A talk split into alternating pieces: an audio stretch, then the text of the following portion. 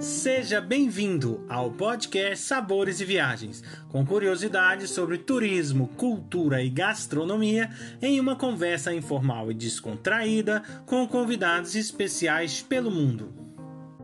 A apresentação deste podcast fica por conta de Victor Barros e Guilherme Boeste, diretores do Cooking em Portugal. Hoje a nossa convidada é Ângela Cardoso. Ela fala conosco de Bruxelas, Bélgica. Eu queria que você descrevesse né, o seu trabalho aí na Bélgica. Olha, eu sou carioca, é, eu sou jurista, eu sou contadora, até contadora de história também. É, eu fiz também é, um, um, tenho um diploma de estudos europeus aqui na, na Universidade Católica de Leuven e eu fiz também um outro curso depois disso, que é de antiquário, porque como eu sou velha, aí antiquário tinha a ver com isso também. Aí depois disso eu comecei a fazer cada vez mais eventos, porque a comunidade que, eu, que é a nossa, né, brasileira, não tinha muita gente fazendo alguma coisa para eles. E eu falei, bom, já que ninguém faz, faço eu, né? E comecei a fazer, e aí comecei a fazer também para os latino-americanos. Eu, eu criei o SLACE, que é o Salão Latino-Americano de Arte Contemporânea na Europa. Um nome enorme, né? Que a gente já fez dois anos e está funcionando. Então, é, são coisas que, que eu comecei a fazer. Então, o resumo é esse. Eu sou jurista, contadora, contadora de história, antiquária, é, faço eventos. Eu queria que você pudesse colocar para a gente e para quem está ouvindo o que, na tua opinião, é indispensável de comer quando vai a Bruxelas ou entra na Bélgica? Batata frita. É Até porque a batata frita foi inventada pelos belgas e todo mundo chama de French fries. Isso para eles é a ofensa maior do mundo. Nunca, nunca diga French fries. É Belgian. Eles inventaram essa coisa, né? Aliás, é horrível isso porque eu adoro batata frita e não é bom, né? Comer batata frita, mas é uma delícia. A outra coisa que também simboliza demais a Bélgica é o chocolate, que é o melhor do mundo os suíços, data máxima vênia, não é tão bom quanto o belga, porque o suíço é muito doce. O belga, ele, ele fez o bom, a boa dosagem, é o melhor chocolate do mundo. Eles têm uma maneira de fazer as coisas e eles têm muito requinte em, em escolher as melhores é, é, fazendas para isso. Um dos mestres chocolatier, que eles chamam aqui, muito em, em voga, né? já tem alguns anos, que eu até passei com o Vitor para experimentar, que é o Pierre Marcolini, uma das eh, fazendas dele é lá na Bahia. Ele compra o cacau direto de lá, porque ele acha que é uma qualidade específica, né? Inclusive, quando eu estive em Dubai, eu olhei uma loja do Pierre Marcolini e falei assim, só para rir, deixa eu ver o preço daqui da, do chocolate dele. Aí eu comprei um chocolate, um, só para ver. E realmente é uma coisa muito assim que, que simboliza muito a gastronomia belga, né? E, lógico, obviamente, eles têm mais de 500 tipos de 500 tipos não, 500 cervejas diferentes, né? Fora as, artesanais que a gente nem sabe. A quantidade de cervejarias é monstruosa, né? E a outra coisa que também pouca gente sabe é que a Bélgica ela começou a perder o complexo e não tem feito só cerveja não. Ela também tem começado a fazer uns vinhos interessantes, tem ganhado prêmios, inclusive ela criou até um whisky, por incrível que pareça. Ninguém entendeu onde é que ela inventou aquilo e ganhou um prêmio de um whisky que ganhou, acho que foi ano passado, 2018, do melhor whisky daquele tipo de, de label, né, que eles deram e ficaram orgulhosos a beça. Então eles perderam um pouco aquela aquele complexo de dizer, ah, não, vocês só entendem de cerveja, deixa o resto para lá. Eles começaram a usar mais. Eu acho que a Bélgica já tem alguns anos para cá no ramo da gastronomia, ela ousa, ela ousa muito. Ela ela não tem problema de dizer assim, olha, o meu restaurante fica lá no Cabrobró da Boa Esperança, mas ele é bom e as pessoas vão até lá e vão, e vão. Tem é, restaurantes que ficam na Flandre, por exemplo, eu esqueci o nome agora do nome, eu deveria ter verificado, depois eu mando para vocês. É um dos restaurantes mais assim reputados daqui da Bélgica e fica num lugar que só só para os íntimos. São poucas mesas, é, e você tem que ter um, um muito tempo para você poder ter a sua mesinha para você sentar lá. É um privilégio, porque ele só faz coisa que ele vai buscar dentro do, do jardim da horta dele, do pomar dele. Ele cuida tudo que tem ali dentro e ele compra alguns produtos, obviamente, mas ele tenta sempre fazer coisas daquilo que ele já tem. Então, é uma cozinha criativa.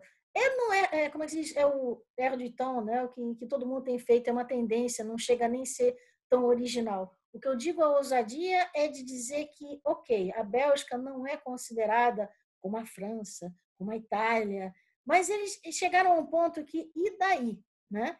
E tem pelo menos uns 10 anos para cá, eles lançaram esse e daí e, e, vão indo, né? E tem criado coisas bem interessantes, pratos inovadores, é, gente de outros países que tem vindo para cá também, eles não têm é, ficado parados só naquele coisa tradicional como o waterzooi, que é o prato, um dos pratos deles. O prato tradicional, que é o prato nacional, seria a nossa feijoada no Brasil, aqui é o moule que é aquele marisco, né, que você come e você usa a pinça para pegar a, a, batata frita, né? E você só muda a, o molho que vem junto, como é que ela é cozido o marisco. Então você recebe uma panelinha, essa panelinha já está, né? Ela tá toda, o marisco está todo pronto com, com, o molho que você escolheu e uma outra panelinha praticamente do mesmo tamanho com um monte de batata frita. Você jura que a pessoa não vai conseguir comer aquilo tudo e ela come. Não sei como, não, não consigo entender, mas come. E feliz da vida. Esse é o prato, é a feijoada deles aqui. Mas existem outros pratos. Você tem o chicon gratin, você tem é, o aterzoi. O chicon gratin, é, acho que é indiva, que se chama em, em, português, acho que é isso. Mas é um gosto um pouco diferente. É um pouco mais amargo do que a indiva que, que vocês estão acostumados a ver. É bem específico mesmo da Bélgica. É uma, uma vamos dizer, endêmico daqui. Então, você tem é um gostinho um pouco diferente da endiva que você acha na França ou em qualquer outro lugar. Então, o chicon gratin, que é um prato que aqui eles comem sempre, ainda mais quando começa a fazer frio, né? É, que é o chicon com o presunto, com o molho branco e o gratin, que, que é aquele queijo, né? Que vai você bota no forno e você come aquilo. É, são pratos assim em que você vê que é uma gastronomia meio simples, de uma certa maneira, porque ela ficava muito tempo para ser é, para terminar de mijoter, que ela fica cozinhando ou fica assando, porque naquela época as pessoas faziam isso, por exemplo, nos finais de semana, quando iam para a igreja, né, porque é o projeto da, da, da família toda, vai todo mundo para a igreja, aquilo fica lá terminando, e depois quando chega o prato está pronto, vamos lá, senta todo mundo e vamos comer todo mundo junto. Hum. Então, tem o, o também o uh, carbonado flamando. A carbonado flamando é um prato que é a base de carne de, de, de boi, né?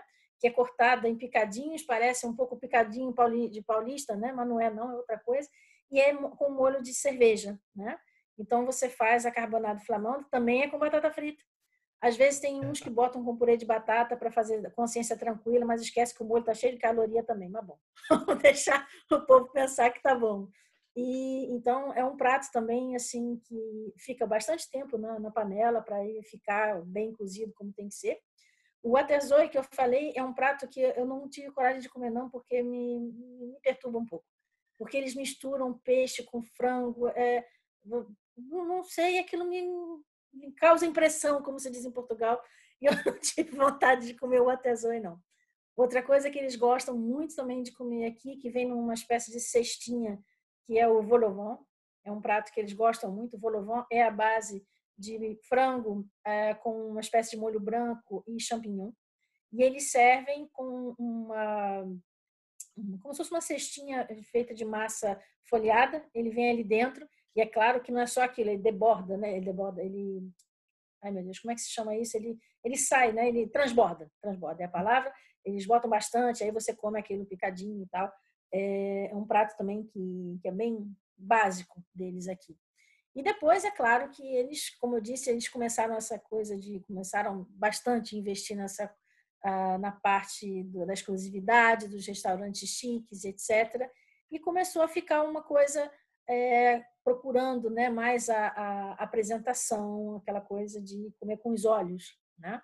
Porque esses pratos todos, quando você olha assim, eles não são tão bonitos. Agora eles têm mais cuidado com isso, já já tem bastante tempo que eles têm mais cuidado. Quando você vê, por exemplo, na cozinha francesa, você come pelos olhos. A maior parte das vezes o prato é bonito, né? Então você tem vontade de experimentar. Você tem também uma cozinha como a cozinha italiana, também a maior parte dos pratos também é bonita, dá vontade de você, né, colocar. Tem uma delícia que você já comentou um pouquinho aí para nós, que são os chocolates e as histórias por trás disso. Eu já estive lá com ela, ela fomos em vários cafés e para cada café tinha toda uma história por trás. Fala um pouquinho para nós dessa, dessa delícia, né, do, do, do, do chocolate. Nosso... Olha, o chocolate aqui na Bélgica é, na verdade, quando a gente andou ali no centro da cidade de Bruxelas, eu te levei naquela galeria, que é uma galeria que se chama é, Galeria Saint-Hubert de Roi de la Reine, que é uma, um corredor assim enorme. Vamos dizer que foi o primeiro lugar que tentou fazer o shopping center, né? Porque são as lojinhas todas ali e que as madames iam para aquele lugar para elas não andarem do lado de fora e não sujarem as roupas na lama, não irem nas lojas todas espaçadas uma das outras. As lojas estavam todas ali. Então, é um lugar de 1870, se me fala, 1870, eu acho, que foi construído aquele, aquele, aquela galeria, né, que é uma galeria comercial, com aquelas lojinhas todas iguais, basicamente, né? Tem umas que são um pouco maiores, que conseguiram mudar um pouco ao, ao, ao longo dos anos. E ali dentro você tem o primeiro que criou o chocolate que eles chamam aqui de praline, que é aquele chocolate pequenininho. Esse praline foi criado por Paul Noaus. Noaus foi o primeiro a fazer isso porque foi para a mulher dele. Porque a mulher dele queria justamente andar né, comendo chocolatinho. Né? E se ela colocasse tudo na mão, aquilo ficava tudo caindo, né, sujando tudo, não era possível. Então ele criou é, como se fosse um pouco a ideia da, do, do balotando que chamam, que é uma caixinha, onde você podia ir pegando uma, uma, uma, um chocolatinho de cada vez. Ele foi o primeiro a fazer o praline, esse, esse formato quadradinho, né, pequenininho, e que a pessoa podia ir se servindo. É claro que depois tiveram outros. Você tem o Leonidá, que é, ah, vamos dizer assim, uma marca mais é, intermediária, um pouco mais barata do que o Noaus, mas não, não, digo que seja preço de banana, não é, mas é um preço um pouco mais acessível. Você tem o Godiva, que é uma outra marca de chocolate também. É, a maior parte dos grandes chocolatiers, metro chocolatier daqui, são esses que eu estou falando, que é a Noaus, Godiva é, Leonidas eram os três mais, é, digamos assim, mais é, antigos e com um nome né, mais de prestígio. Mas você também tem o Cornet, você também tem o Mary, que é onde o Bill Clinton gostava de comprar quando ele vinha aqui na, na, na Bélgica, ele vinha em Bruxelas para as reuniões, e ele sempre ia lá no Mary comprar o chocolatinho dele, que era o que ele gostava. Cada presidente tem a sua, o seu metro chocolatier preferido nos Estados Unidos. E depois você tem é, também o chocolate um pouco mais recente, que seria o Galère, que é um chocolate que fez aquele, aquele história em quadrinhos do, do, do gato, né? que é o Le Chat, que é um belga que começou a fazer o Le Chat, que era uma charge, né? que é caricatura. E esse, esse maître chocolatier do Galère, ele criou uh, toda uma, uma gama de chocolate ligado a esse, esse gato, né? que é um gato emblemático, Hoje em dia ele vendeu a loja dele para o pessoal do Catar. Eu não entendi, fiquei muito chateada que ele tenha feito isso, mas bom, não tenho nada com isso. Não vou falar de política, não é o caso. Mas é, hoje em dia ela não é mais belga. Né? O Catar comprou essa, essa, eh, essa, essa, diz, essa fábrica de chocolate e ele resolveu ser boulanger. Hoje em dia o Galera ele faz, bom, não sei porquê, mas bom, mudou de ramo e foi fazer outra coisa. E nesses chocolates todos, você tem, por exemplo, é, dependendo da loja que você vai, tem alguns que você vai encontrar o mesmo perfume, né, parfum, que não é a mesma coisa, é o mesmo, é, por exemplo, tem o janduja, aquelas coisas que são tradicionais, né? É, com noisette, não sei o que, essas coisas que você tem sempre. Mas você tem alguns que são específicos, que você só vai encontrar na, no Leonidas, ou só vai encontrar no, no Godiva, etc, etc. E depois começaram os novos, como aquele que eu falei do Pierre Marcolini, que foi um que começou a fazer chocolate é, usando é, lavanda, usando é, pimenta, usando coisas que as pessoas não estavam é, usando mais. Né? E depois ele começou a fazer isso e foi o primeiro a sair realmente daquela gama tradicional do chocolate e fazer outras coisas. E o, depois tiveram também, teve inclusive um metro chocolatier francês, que só para dizer assim, para ser do conta, ele veio para aqui, para a Bélgica, para fazer o chocolate dele ali do lado dos, dos belgas. Ninguém acreditou que ele ia usar isso, ele está lá indo. O chocolate dele não é ruim, não, mas eu não compro, não, porque eu compro chocolate belga. E você tem é, várias pessoas que vêm aqui na, em Bruxelas e vão, né? no turismo gastronômico deles assim é comprar chocolate para a família inteira. Tem que levar, senão não é possível, né? Aí você compra aquela fininha, você compra o Codor, que é uma marca bem conhecida, né? É, que você tem é, nos supermercados aí mesmo em Portugal, você encontra Codor sem problema nenhum. Então você tem chocolates assim que são mais básicos, que você encontra no, no comércio em qualquer lugar, e você tem esses outros que são um pouco mais é, de novo aquela palavra que eu usei desde o início com vocês, exclusivo, né? Que você só tem se você estiver aqui, ou se você for a Dubai, a Tóquio, a Nova York, você tem dinheiro para comprar nesses lugares, né? E que vale a pena você experimentar.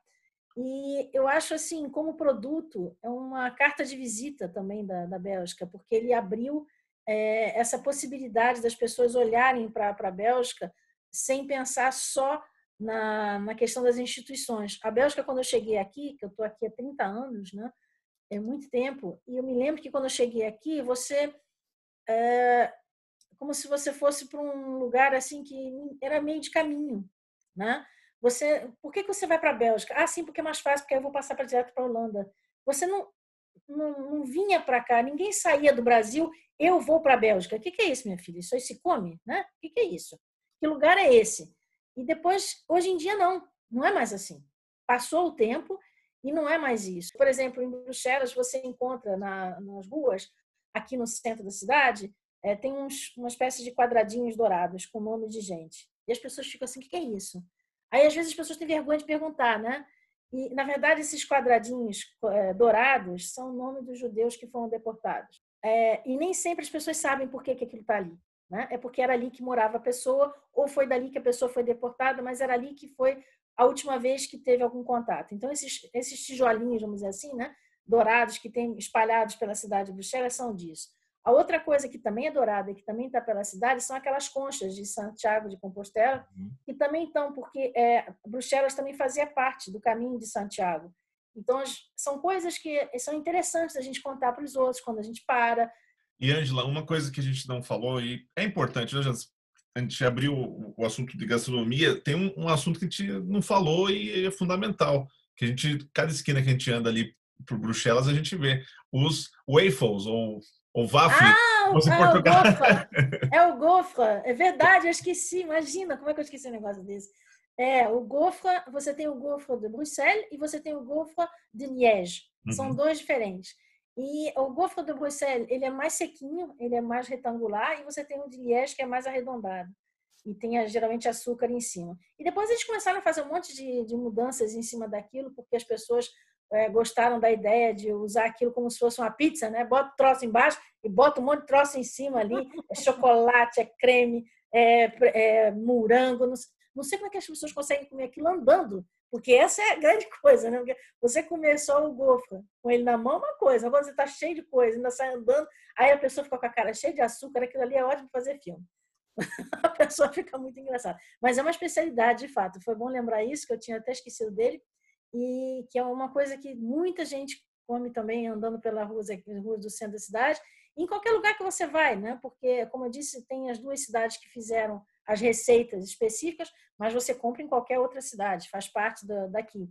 Você compra isso aqui no centro, basicamente tem ali onde tem o Manecampis, né, que é aquele uhum. bonequinho. Assim. Não, e, e, as histórias dele são, é. são engraçadas, porque tem uma versão que diz que ele fez xixi no pé do soldado alemão.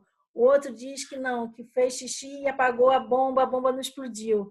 Aí você fica, nossa, vai saber o que é aquilo ali. Né? E Angela, a história tem, vai ficar para é, dormir. Né? E tem uma coisa que as pessoas não vão, vão sempre ver o manequim, mas não vão ver a menina, né? Que também tem. A, a Jané Campis, é. Mas a minha raiva da, da Jané Campis é o seguinte: ela tá numa rua aonde tem é. uma das melhores cervejas do mundo, que é a Delirium, que é aquela do elefantinho rosa, né? Aquela cerveja é muito boa mesmo. E essa cerveja, é, ela comprou, né? Aquela, é, ela, ela saiu de lá, então ela comprou também as outras coisas em volta. E todo jovem vai para lá. Então, todo mundo. Eu sou velha, mas eu também vou, mas bom, não tem problema. Mas os jovens todos vão para lá, aquilo ali fica aquela rua cheia de gente, parece que está tendo alguma coisa, distribuição gratuita de algum troço, mas não é não. Aí fica aquele polvaréu todo. E a Jané Campis, ela está justamente ali. Aí, para proteger, eles botaram uma grade na frente da menina. Resultado da história: você não consegue nem fazer uma foto da menina. É. Eu, eu acho isso ridículo. E é estreita a rua, né, Angela? É, a rua é, é estreita É, porque você, o garoto ele tá lá, todo mundo. Ah, e a tá fechada. E ela fica trancada, escondidinha. Ah, que isso, né? Isso, não, isso aí não está certo. Né? já falamos várias vezes sobre isso, a gente vai ter que trocar essa, essa situação, porque é meio ridículo. Ninguém, às vezes a pessoa não sabe que ela está ali. Geralmente, quando sou eu que vou levar as pessoas, eu sempre mostro, porque eu, eu, eu gosto justamente de é, falar justamente da minha reclamação, né? direto à gerência. Inclusive, eu já mandei uma vez uma carta para o ex-van da época, que é o que tratava disso, ele falou que ele ia ver, ele deve estar vendo até hoje, fazem anos que ele está vendo, mas não viu coisa nenhuma, né? Então, essa, essa questão da, da, da Janine Campis, ela fica escondida ali, você fica, né? Poxa, por quê? E dentro do centro da cidade você tem a Grand Place, né? Que tem ali alguns restaurantes e tal. Essa Grand Place, ela é, é considerada uma das praças mais bonitas do mundo. Aliás, se você um dia encontrar um belga, você tem que dizer que é, mesmo que você não pense, porque senão ele vai ficar ofendidíssimo. É a praça mais bonita do mundo, é a Grand Place, acabou, não tem outra coisa. E nessa Grand Place você tem o Hotel de Ville, que é aquele prédio né, que, que você tem a fachada dele e tal, e ali funciona a, o setor da cultura, o setor do Estado Civil, mas só para os casamentos, e é onde fica o escritório do burgomestre, que é o prefeito, vamos dizer assim, porque é claro que ele não ia ficar em qualquer lugar. Mas só funciona isso naquele prédio.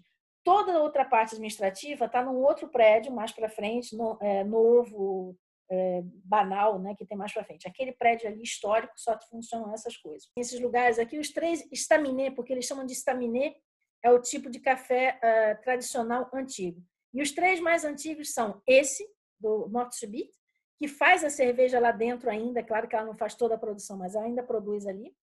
Você tem o outro, que é Feuille d'Or, que era onde aquele pintor Magritte, Sim. que vocês já ouviram falar, ele gostava de ficar lá.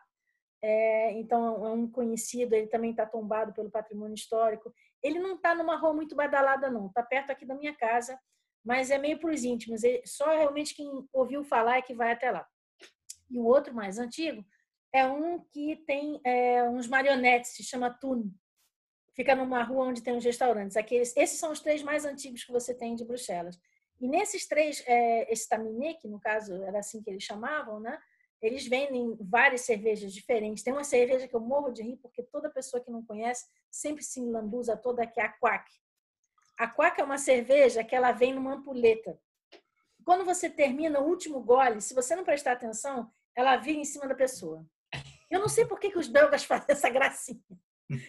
Quando a pessoa conhece, ela, ela presta atenção. Mas quando você não conhece, aquele troço vai, bum, molha a criatura toda. Mas a cerveja não é ruim, não. A Quack ela é boa. Porque ainda tem isso. Nas cervejarias, cada cerveja tem o seu tipo de copo. E geralmente tem o seu próprio copo. A Orval tem o copo escrito Orval. E por quê? Porque é a maneira de você pegar na cerveja, dela não esquentar demais.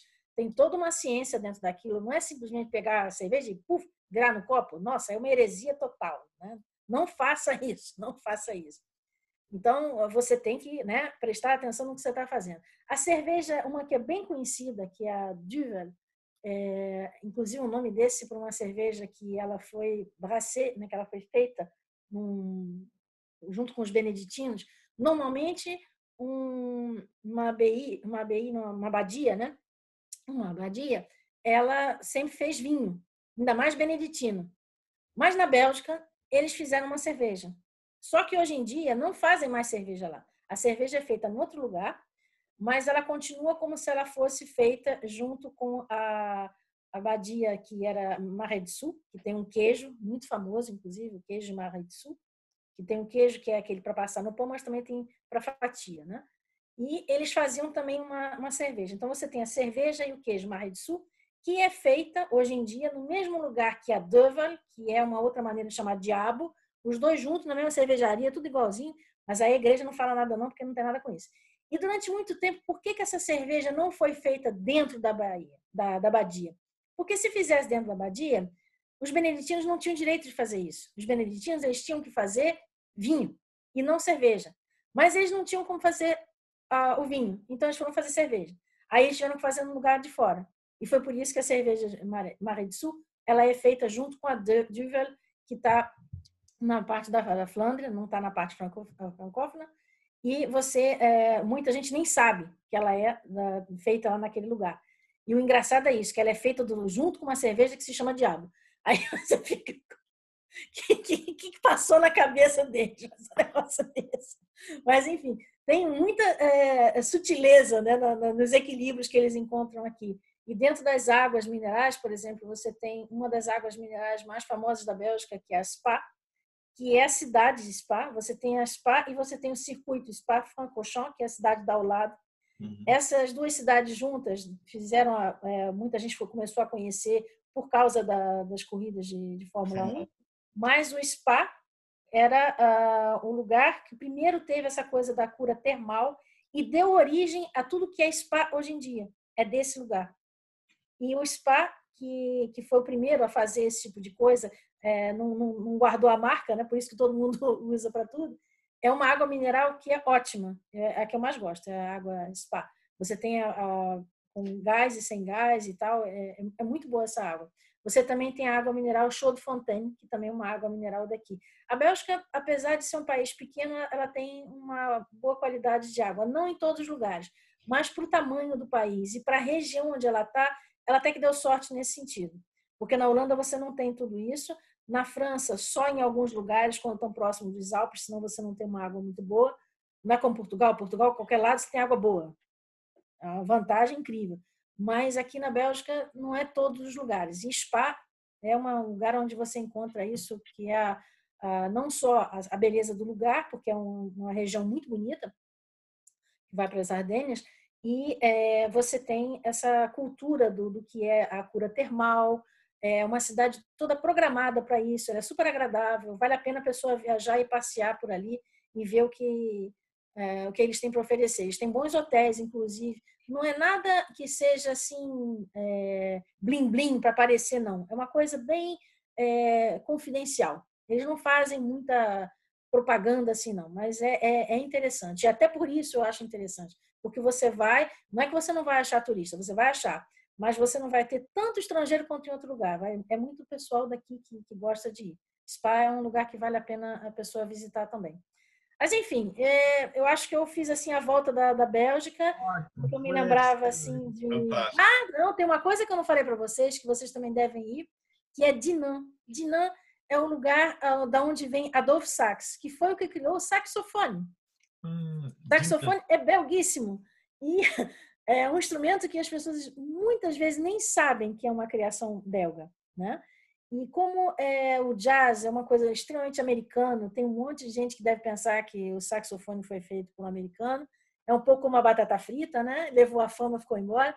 E você, quando visita essa cidade, que é a cidade do Adolfo Sax, você tem é, não só o museu, a casa dele, aquele tralalá todo, mas você tem é, instrumentos que ele criou e que não, não foram muito avante. Foi só o, o saxofone da, daqueles que a gente conhece, alto, é, contralto, e soprano que, que foram mais para frente. Mas a ideia dele de fazer um instrumento daquele, que hoje em dia você ainda tem é, tocando aí para todo mundo, foi, foi muito interessante. Ele estava bem inspirado quando ele fez isso. Então, assim vocês têm uma ideia do que, que tem na parte francófona, que é do Adolfo Sax, a Spa, que é uma cidade interessante também.